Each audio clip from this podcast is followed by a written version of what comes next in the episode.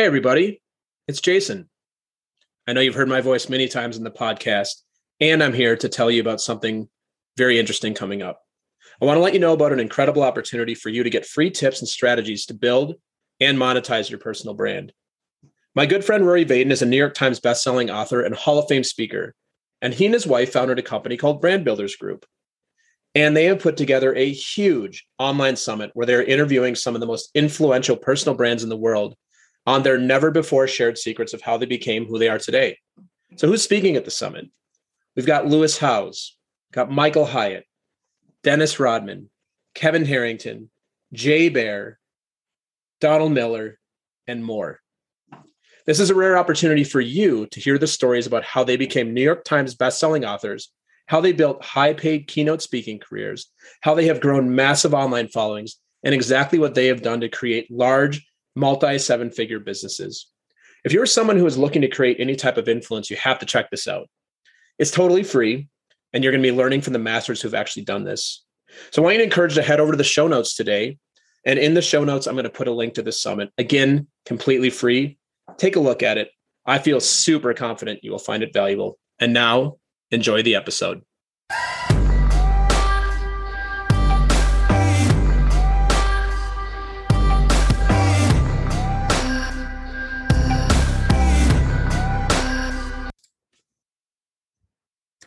My guest on the show today is Hope Timberlake. Hope is a speaker, a trainer, and an author who focuses on the communication side of leadership. By creating rapport and building trust, Hope successfully empowers people to excel as communicators, influencers, and leaders. She's proud of her energetic, creative, and results oriented approach. She works with executives and their teams across many industries at companies, including Airbnb, Autodesk, Bank of America, BlackRock, Deloitte, Dropbox, Intel, Splunk, and many startups. Welcome, Hope. Good to have you here today. Thanks, Jason. So glad to be here. Yes, it is a delight. We so we've been talking about this Hope for um, I think we met maybe four or five months ago. I don't know exactly when it was, but we've been talking about having you on. So as soon as I met you, we met through a mutual a mutual friend, and I'm like, I gotta have Hope in my podcast. And I finally have gotten through my content. So I'm like, okay, now I can have Hope on. She's got a book. So I'm actually glad we waited because we have even perfect. more to talk about now. So it's perfect. So thank you for being here with us today. I'm thrilled to be here. All right. Shall we get right into it? Let's do it. All right. So, Hope, first things first, what's something that you nerd out about? I I nerd about I nerd out about reading the paper. It's, it's boring, but it's true. Reading it's, like the uh, actual paper is that a thing still? Well, this is the thing. I mean, I call it reading the paper, but it's really just nerding out every single morning. I have to go through the news, the the headlines of the New York Times, and go through, double click, get my whole blood pumping, all kinds of feelings about everything happening in the world, and then I meditate. So it's a very Wait, funky way. Yes, it's a very That's funky so way. weird. Like it's like you jump into the ice cold lake and you're like, oh, okay. And now I'm just going to relax in the sauna. Wait, so you read you read the paper, you hear mm-hmm. news, and then mm-hmm. you go and meditate. I do. I do. It's, isn't it's that not? Yeah, I was going to say, isn't that pretty much against everything that all meditation gurus say to do?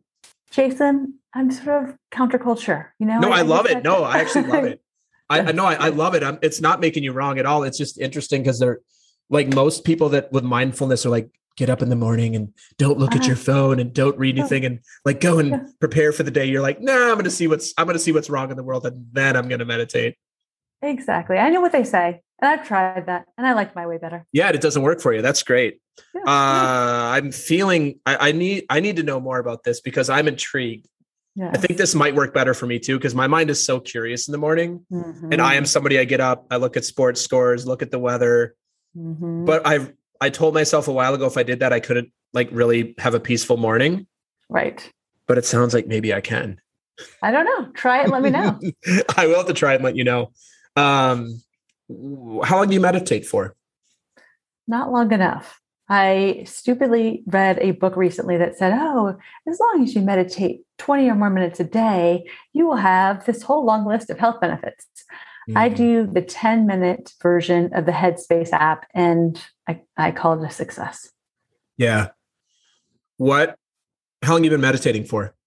I've been trying on and off for I'd say about five years now. And Mm-hmm. I will do, I mean, so to your point about what, what people say to do, I do a version of that. So I do read the news, I do read the headlines, and then I meditate, and then I check my email. Because the problem checking my email, Ah. that can like open up a whole bunch of yeah. all kinds of things.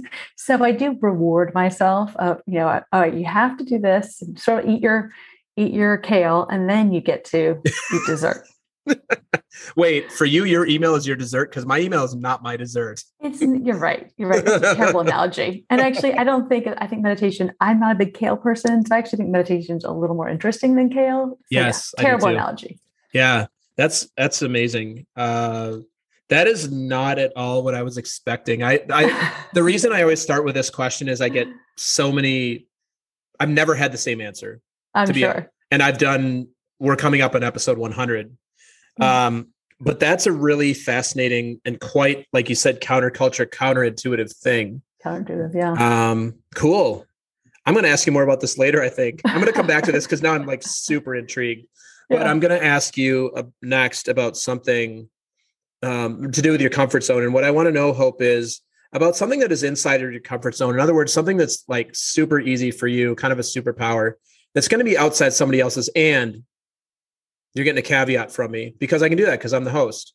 I'm taking fair. public speaking off the table. It's just Okay. too easy. Yes. It's right. too in your face. I'm also now going to take um, meditating after reading the New York Times off the list. So what's something else that is comes very naturally to you that comes that is not going to be natural for somebody else? Well, I have a two part answer to this. What I would say, the first thing that I think of when when you ask that question is water skiing.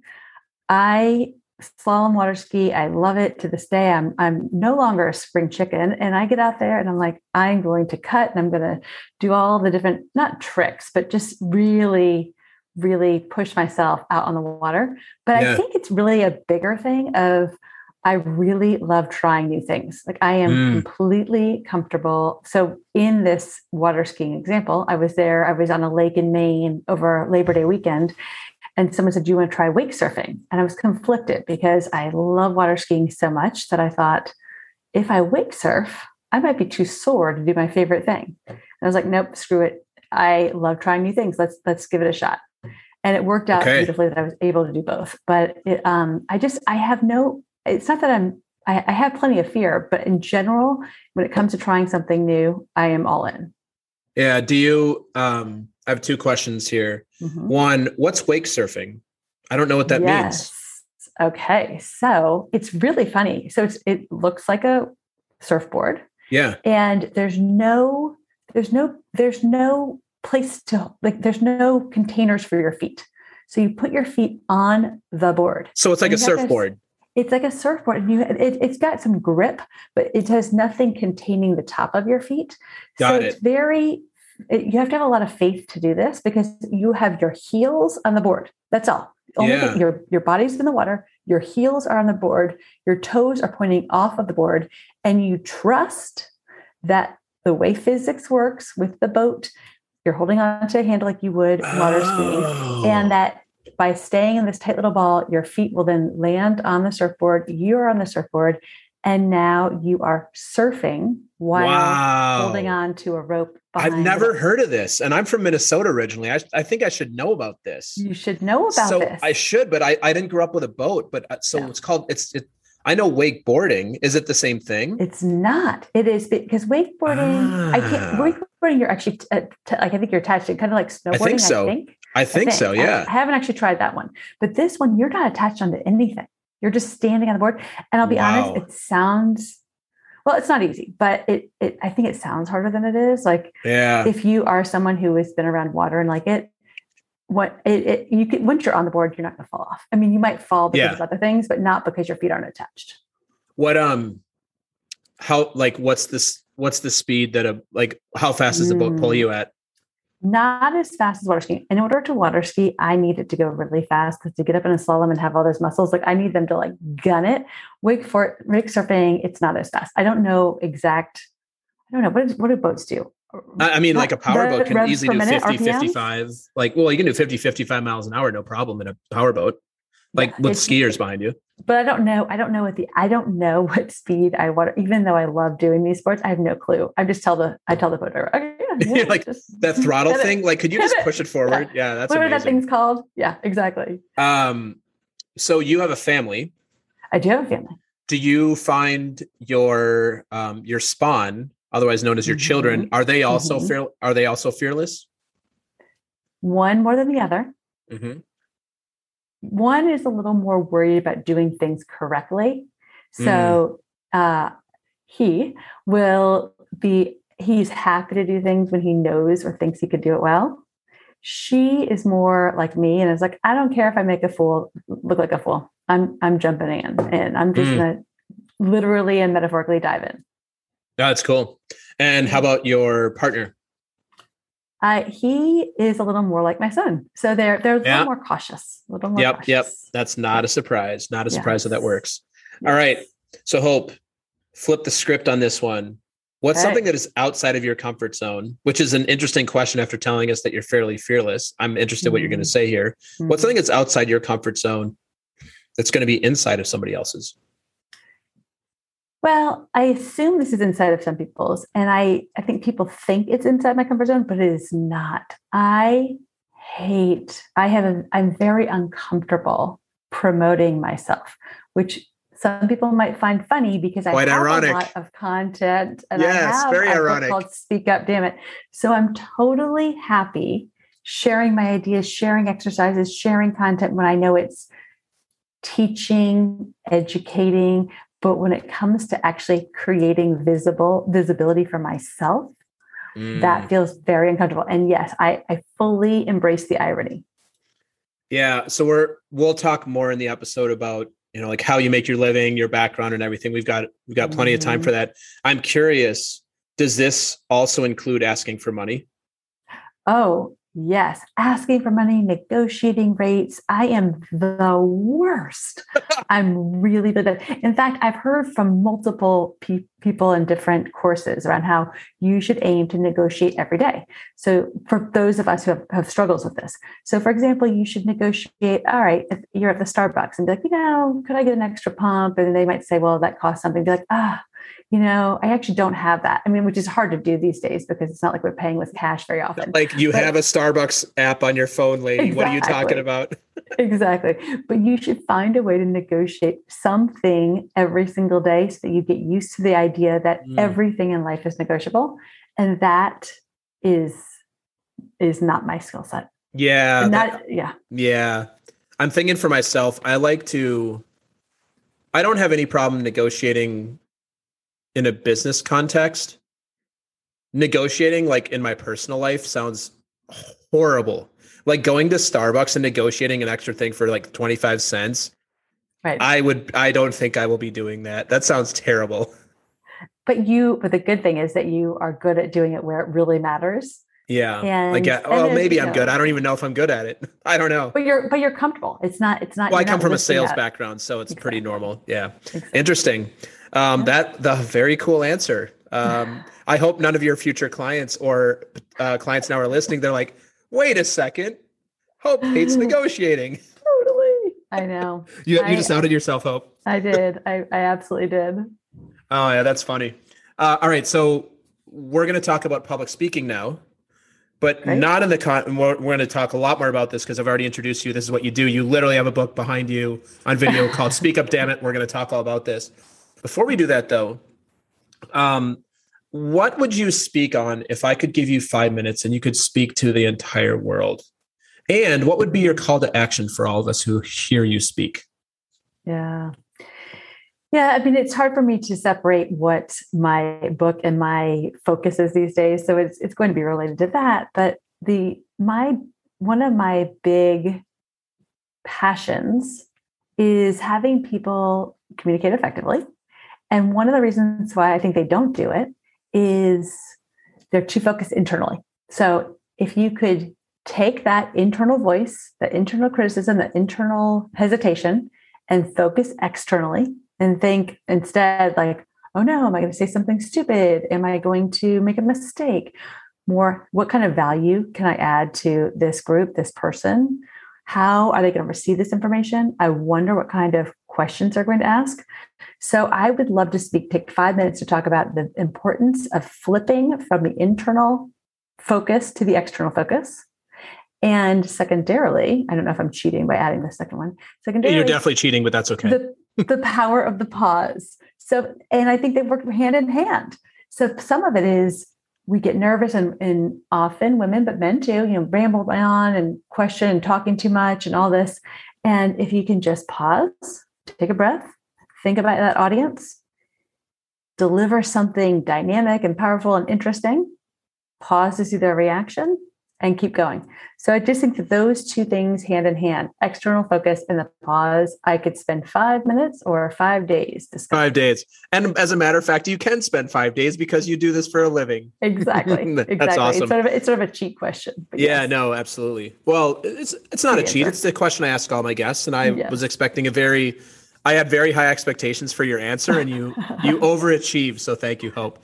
Um, before we break for a, a brief commercial, I wanted to ask you two things. One, what do you believe makes a, a, an effective communicator? If you had to boil and like, let's boil it down to like, what are the three things that make somebody what you would mm. say that person is an effective communicator? What are those three things? Yeah. All right. The three things you've heard this before is they use their presence well. And I'll say that through pauses in terms of I'm owning my space, I'm sharing some information, I am confident enough to pause.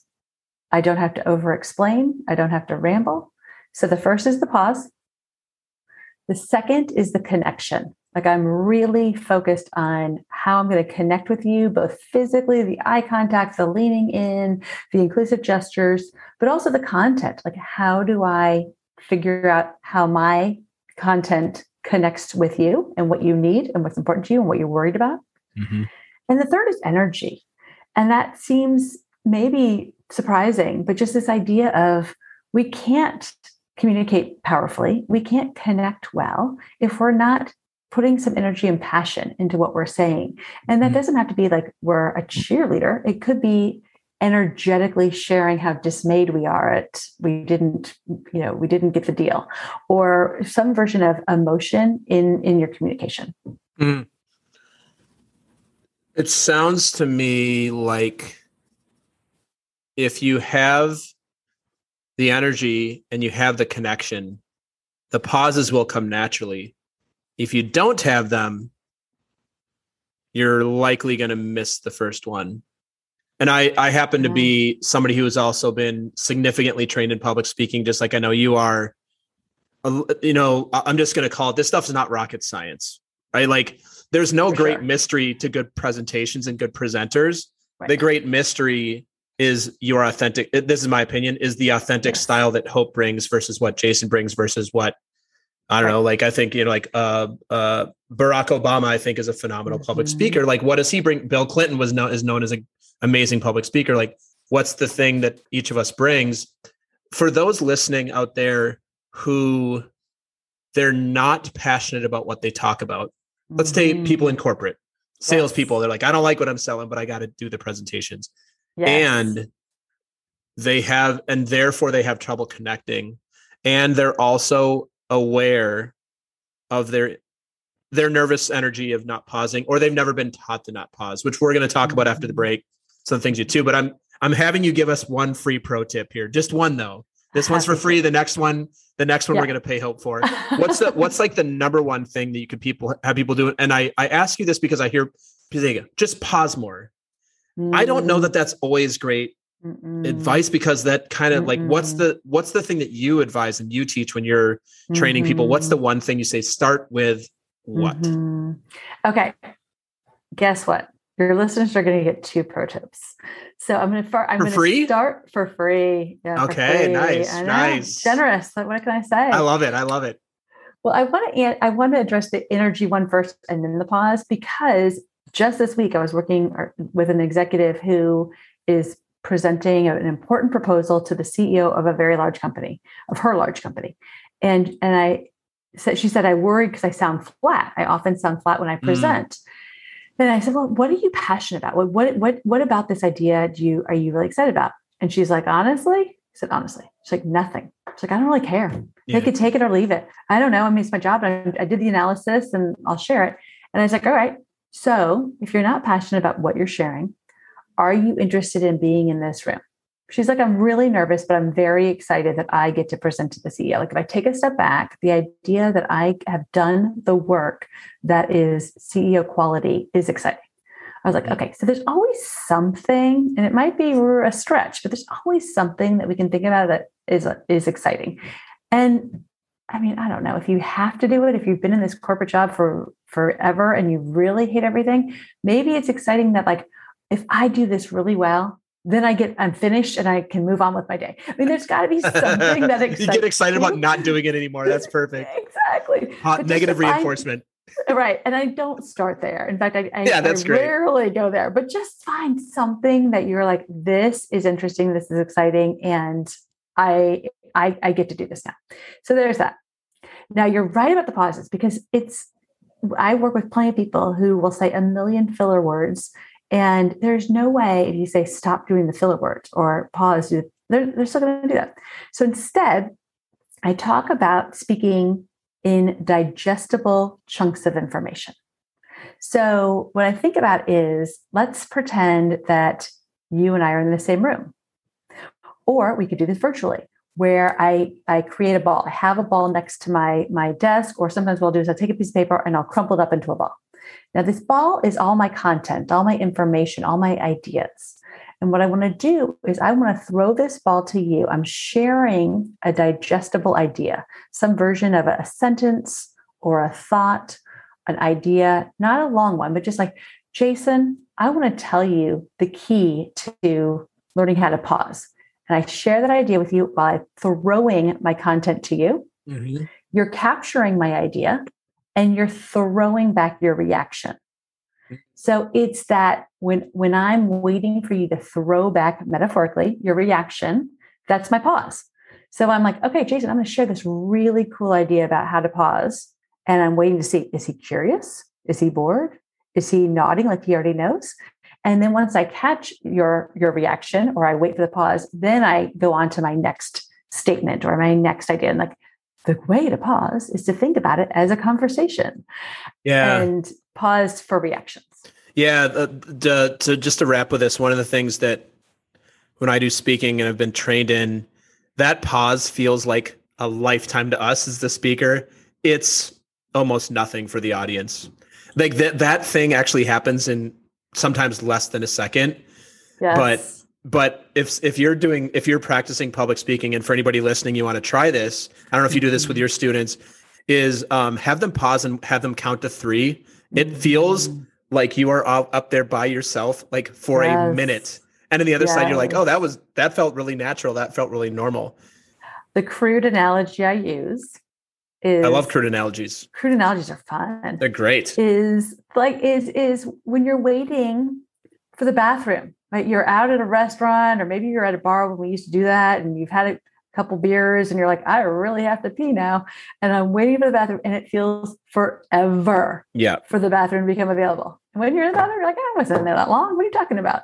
Yes. So the counting to three is a great uh, a great tip because you're right. It feels like forever, but to the listener, they haven't even noticed. Yeah, they haven't even noticed. It's it feels more natural to them. Yeah. All right. Hope, thank you for everything you've shared with us so far. We're going to take a really brief commercial break. We'll be right back after this. The Talking to Cool People podcast is brought to you by Jason Frizzell Coaching. Jason works with amazing people who are looking to find and develop their passion and purpose and create their journey to wherever it is they want to go. Check us out at jasonfrizzell.com, Facebook, or on Instagram. Jason loves hearing from anyone who thinks it would be cool to connect, to be coached, or to be a guest on our show. Email him at podcast at jasonfrizzell.com or DM him on Facebook and Instagram. And now, back to some more amazing conversation on talking to cool people. All right, Hope, we're back.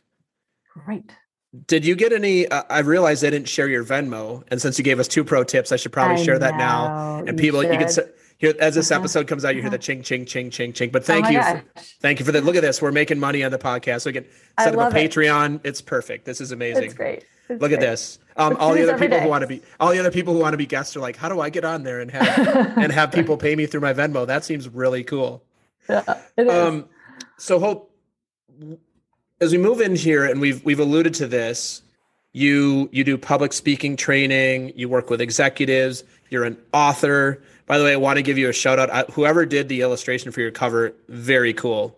I don't know, Yes, Carla, like I don't know. Carla Green. Yes. Carla Green, I love the, the colors. Works. Like it's very, it's a really cool. Um, it pops. It's really Yeah. cool. So for those who are listening, it's a megaphone, a red megaphone with a white, like comic. Uh, I don't know what you call that thing specifically, like a blow Speech up bubble. speech bubble. There you go. This is um, says "Speak Up, Damn It," and then it's got a really, really pleasant blue, like a cornflower kind of blue. It's very nice. Thank you. Um, so, what do you want us to know about you? Mm. Yeah. So, so interestingly, one of the things you said is public speaker and public speaker trainer. And I think one of the things I want people to know is I find communication every day to be far more important than all of those, what we think of as high pressure, high stakes public speaking opportunities. Mhm. And I think that we have a really missed opportunity to communicate better with our families, with our partners, with our with our clients, with our colleagues, with our managers. And it's those everyday communication opportunities that I think are far more important. I've spent years and years and hours and hours in conference halls and in Las Vegas and Orlando and various other locations working with people to perfect on stage public speaking. And there's a reason there's a craft there's it's important. But really what i think is more more interesting and more important is how do we show up every day and communicate clearly really thinking about our audience and and and mechanically communicating well How did you get into this? Yeah, so uh, a very circuitous route. I uh, the, the the I'll I'll give you the long story, but I won't make it too long. Right after college, I decided that I wanted to be a doctor. Now, this is a really strange thing because I was a political science major, so this was not going to be an easy step. So, luckily, instead of going straight to medical school, which I would not have qualified for, I worked at a hospital. And one of the, I worked in the breast care center, so breast cancer programs at, in, in San Francisco. And one of the six programs I worked on was communications related. It was looking at how doctors communicate risk to early stage breast cancer patients and how they Mm. use numbers.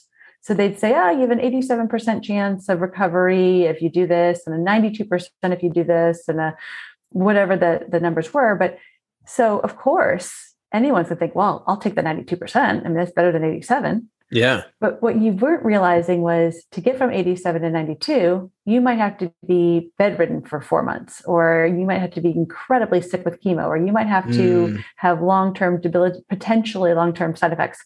And so they were so, the, the, the, the premise was doctors are so statistically oriented that that's how they communicated and like trying to translate those numbers into quality of life was Oh, one of the, ah, okay. yeah which and i got fascinated by this. I was like wow context is king. Like how Yep. we communicate matters. And it's yes it's the physical but really i was really interested in the message and the content. So i went from i spent about six years in the hospital environment and then pivoted to communications roles and um, haven't looked back since. Wow. What's um what's the biggest gap that you see in the clients that you work with? And let's take your private clients. Let's take a one-on-one Mhm. client hires you Mhm. for uh, like a keynote at CES or you know, I know you work with Mhm. a lot of like Silicon Valley type things. Like what's the number one thing you get hired for? In other words, what's the problem that you solve? And um yeah, I'm just curious, like what is the thing that, that people struggle the most with it? Have them go, hey, I need to call hope. I need to get hope in here.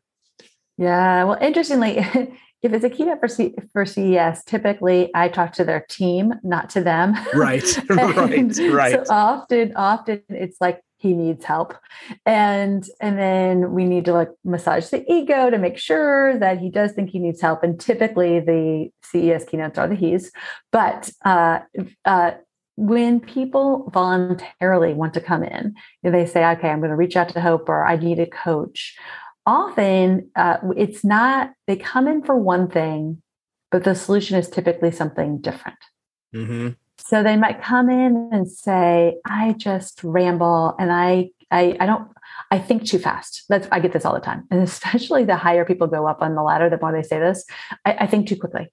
Like I, I just I'm a really fast thinker. And so I can't communicate well because my thoughts are just too fast. And I break it to them that so does everybody.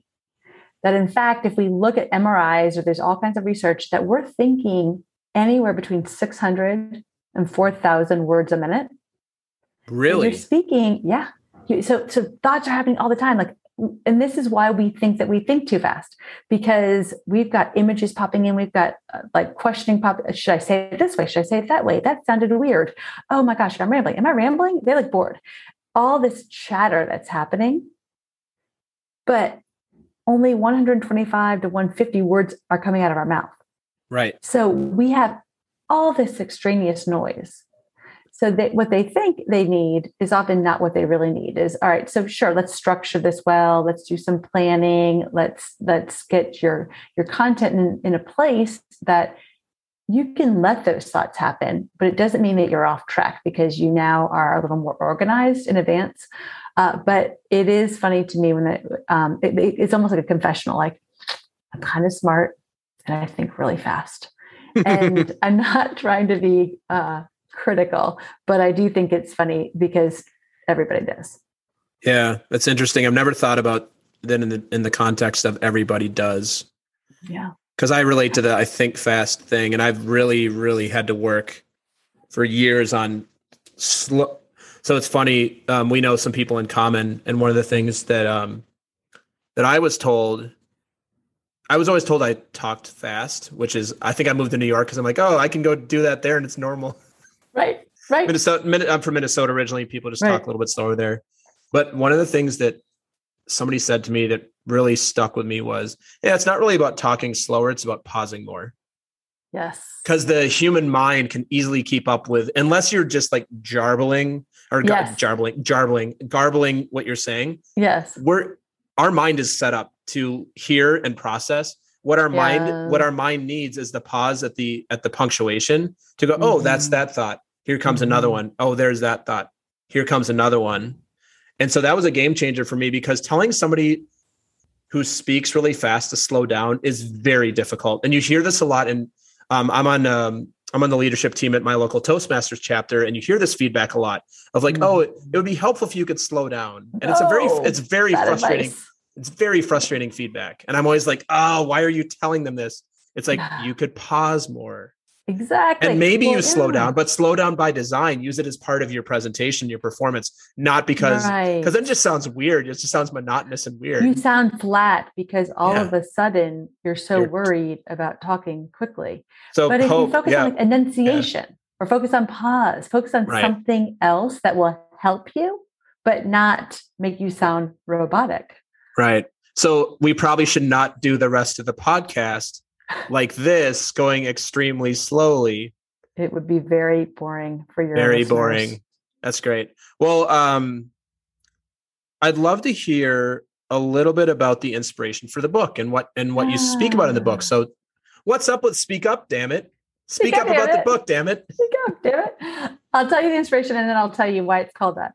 So the inspiration was my spending too many hours in conference rooms on weekends and thinking, wow, there's a Ooh. whole lot of energy spent on these events. on weekends? yeah, which is so so typically the events that I would work on are events that might start on a Monday or the kickoff would be Sunday mm. afternoon. So we'd get there Saturday morning and do a lot of prep work with speakers and important work. Yeah. And the and uh, I had a lot of time, just many, many, many hours in conference rooms below subterranean, you know, never seen the light of day for six days. And I thought, wow, the amount of energy and time that's spent and money that's spent on, on these events, on specifically on one talk, is astounding. Yeah. And how incredible would it be if so many other people who don't have access to a one on one coach could get the same strategies, tools, tips that I and many, many others like me are providing in these mm-hmm. in these very specialized environments. And so I, I distinctly remember where I was. I was, you know, getting breakfast and starting to to dictate into my phone some ideas of what, what I wanted to tell the executive I was about to tell that I would also put in the book. And I thought, this is not that hard. This is what I do all the time. Can't we just have this as an exercise driven book for people who don't have coach or you know don't don't have access to a coach or don't yeah. have uh, who don't have access to a coach or who just um, want to do it on their own. So there was that was the motivation. And then in terms of why it's called Speak Up Damn It, is many, many people have this tendency to ask a question, except for they're not actually asking a question. They're making a statement that sounds like a question. So more women than men. Pet peeve. Uh huh. Yes. And so it's like we should look at the financials. We uh, should make a decision. The team needs to know the direction to go, and it's this upspeak. The vocal fry. Really, a vocal fry, right? It's and yeah. it's this whole thing. It's like, yeah, we should look at the financials. The team needs to make a decision. Let's move forward. And so to help people with that upspeak problem, you make a fist and you end your statement by slamming your fist on the table and saying the word damn it. So it's like, we should look at the financials. Damn it. Because then there's no question there. There's no question. And it helps you avoid rambling. That damn it is set in your head so that can be your pause. And you're not going to, no one will think that you're asking the other the other benefit of that is you get to be seen as a dictator yeah. like a military dictator is like slamming exactly. this is what we're doing that's cool and, yes and jason i don't i don't actually recommend that people do the hand slam in front of their boss but you know it depends on the relationship you're like but hope told me to do it my coach told me i read the script book and she told me to slam it down they're like why are you being violent in the conference room you're like no yeah. i was told this is the way we're going to do it exactly where um so the book is out now. It's actually out. Yes, yes, October fifth. So yes. Yeah, so it's it's going to be by the time we release this podcast, this will be um, it will be out. And where where can people pick it up? Right, it is available by ebook and paperback on Amazon. Amazon, I've heard of that company before. Yeah, that company that yes. sells sells a few books there. It does. Awesome. Write a review, buy the book. With yes. Yeah. Yes. And I will throw um, I will throw a link depending on when this episode well we're going to be releasing this episode probably right about when it comes out so there will be a link in the show notes click on there support hope she's amazing as you can already tell all right hope i would like if you would ask me a question yes jason what do you want to ask me I, about i want to know if this is the thing the, the question that i love but i don't think i think all of your listeners know this but but you tell me the experience of pivoting from sales to coaching and what has been easiest about that pivot and what has been most challenging? Mm, hmm i've never answered this. This is a question i've okay. never had asked. Look at okay. you look, look at, at you. Let's see what has been i'll start with what's been the most challenging I came from an environment or environments where I was handed a computer, handed a job description, and told, here's what you're going to do. And then, in other words, um, I had, when I worked at some big companies early in my career, I'm going to use the analogy of a river. It was like I was on a, um, uh, I was being, tu- I was being pulled behind a tugboat. Like, this is the way we're going this is how it's going to go. Mm-hmm. I left bigger companies and went to some startups. And then the analogy would be, hey, um, we've got this like motorboat and we got this wide river, and you're going to get to go around this thing. Mm-hmm. As an entrepreneur, I kind of feel like I'm in a kayak a lot of the time, where I'm like, I can, I can. This river river's wide. I can go over here if I want. I can go over yes. here if I want.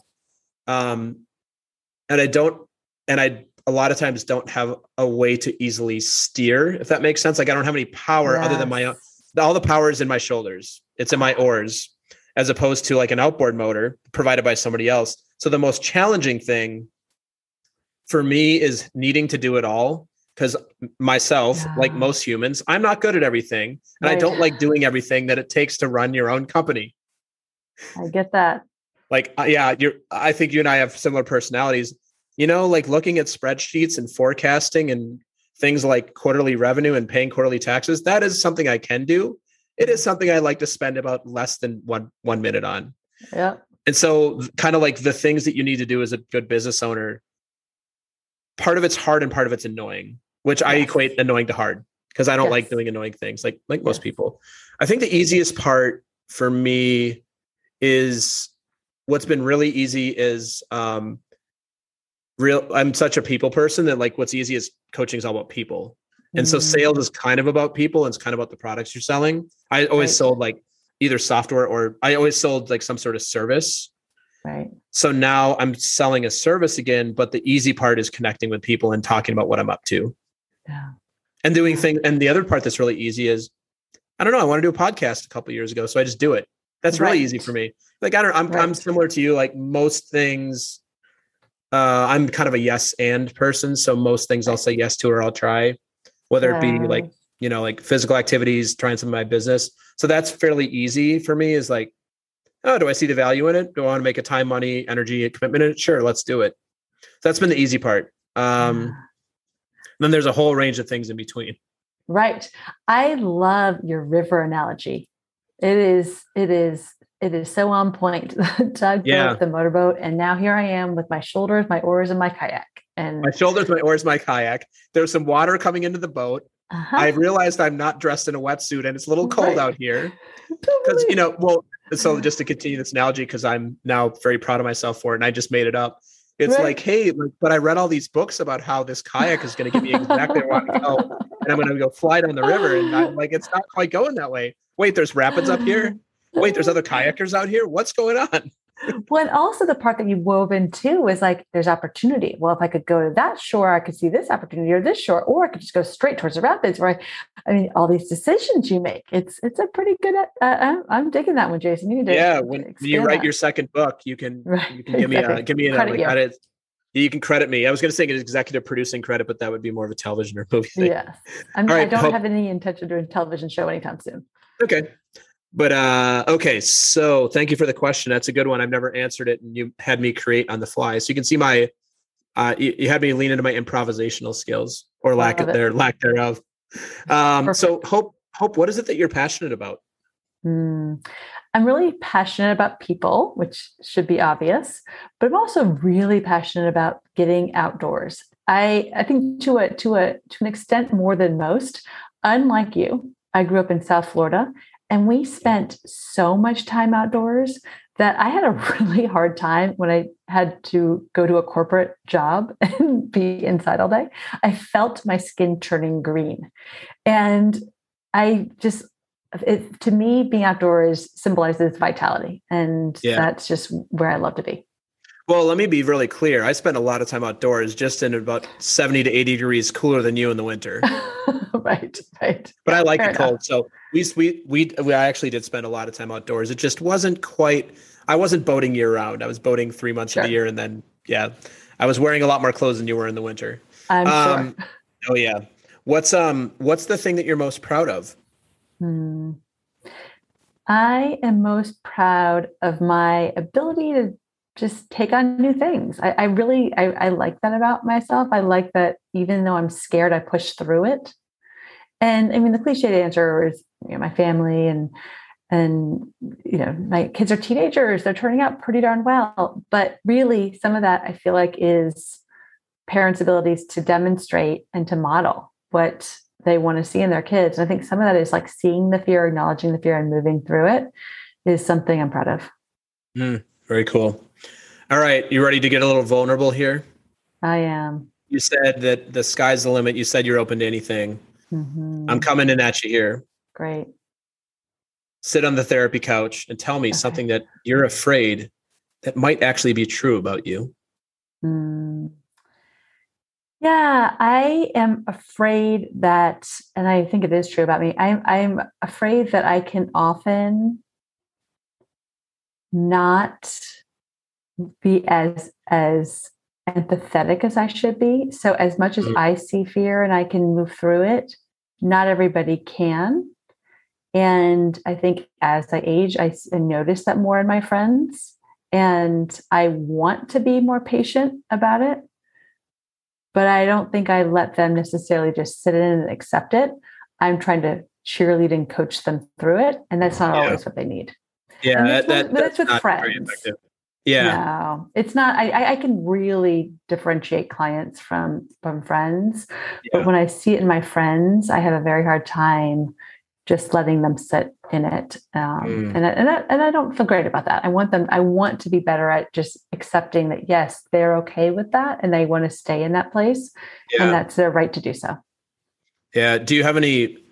I, am guessing that that resonates for a lot of people. Because I think most people that like other people, like I would put you and I in this, we really want to help people. Yes. And one of the things that um, uh, I'm trying to think how to say this. One of the things is like what I do is professional coaching that we you really have to train out of yourself is that help does not mean advice all the time mm-hmm. or many of the times and a lot of the wives out there probably like husbands are you listening it yes. can be but the question that you ask is like, hey, what would be most useful to you right now? Not, hey, I heard your problem. Here's a solution. Yeah. Your solution might be so not what they need, yeah. or it just might not resonate. So I, I think that resonates for a lot of people.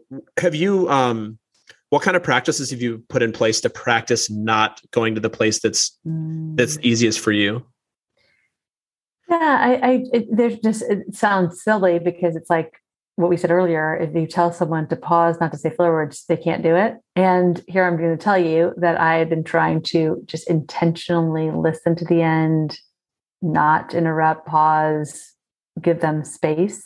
Mm. Uh, and I do think the meditation has helped. I mean, that's one mm. of a dozen reasons why I started it was to be able to sit in the silence of discomfort and be able to listen and think i know there's all these things I, I, see potential in this person if they could if they could get over their anxiety about the situation how great would they feel and how great would the world be that they were able to push through it and be like it's okay let's just sit in this let's just sit in this um this experience right now yeah so you sit there and then you say hey i'm so glad i was here with you they leave you go scream into a pillow or punch a punching bag and be like gee d it why can't they see it the way that i see it yeah, yeah. Every coach I, and therapist on the planet at some point's been like, this client, it's like yeah. written on their face, or like I'm sure yeah. you have clients like this too. You're like, it's so apparent.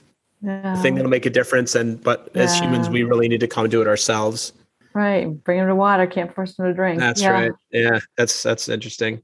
Uh, okay. So hope, um, how do you see the world? Mm, I see it with rose colored glasses, and I mean that. I am I am such an optimist, Jason, that until so I live in California, and California went on pretty restrictive lockdown on March 15th. I think it was the 15th, 2020. Yeah. And they said, okay, we're locked down for two weeks. So I made all kinds of plans for two weeks later. And then they said six weeks. And then I made all kinds of plans after that. And I never, ever, ever, ever believed that we, I mean, to this day, I'm just so you can call that optimistic or you call it delusional. But yeah. i i am I, I but i but in good ways i do see the best in people best in situations. And even you know as things i i have there are plenty of reasons to get depressed about the fires and the floods and the hurricanes but i'm still such an optimist i'm like people are ingenious that you know technology will help. We will figure out solutions. Like i just have this this potentially blind faith that things are good and yeah we will continue to evolve and we will continue to create solutions and things are not as dire as they are so it's in my in my reading the news you know in, in, in my back to the original question yeah. reading those headlines i mean it's easy to get really depressed about that yeah. and then i just am like okay absorb it recognize the taliban and the this and the that and all the political politics and be like okay life is good people are good good will prevail yeah I'm laughing as you're describing your optimism because the thing in New York on March 12th mm-hmm. mm-hmm. was like, oh shit, we're fucked. Yes. City shutting down. I think this might be a long term thing.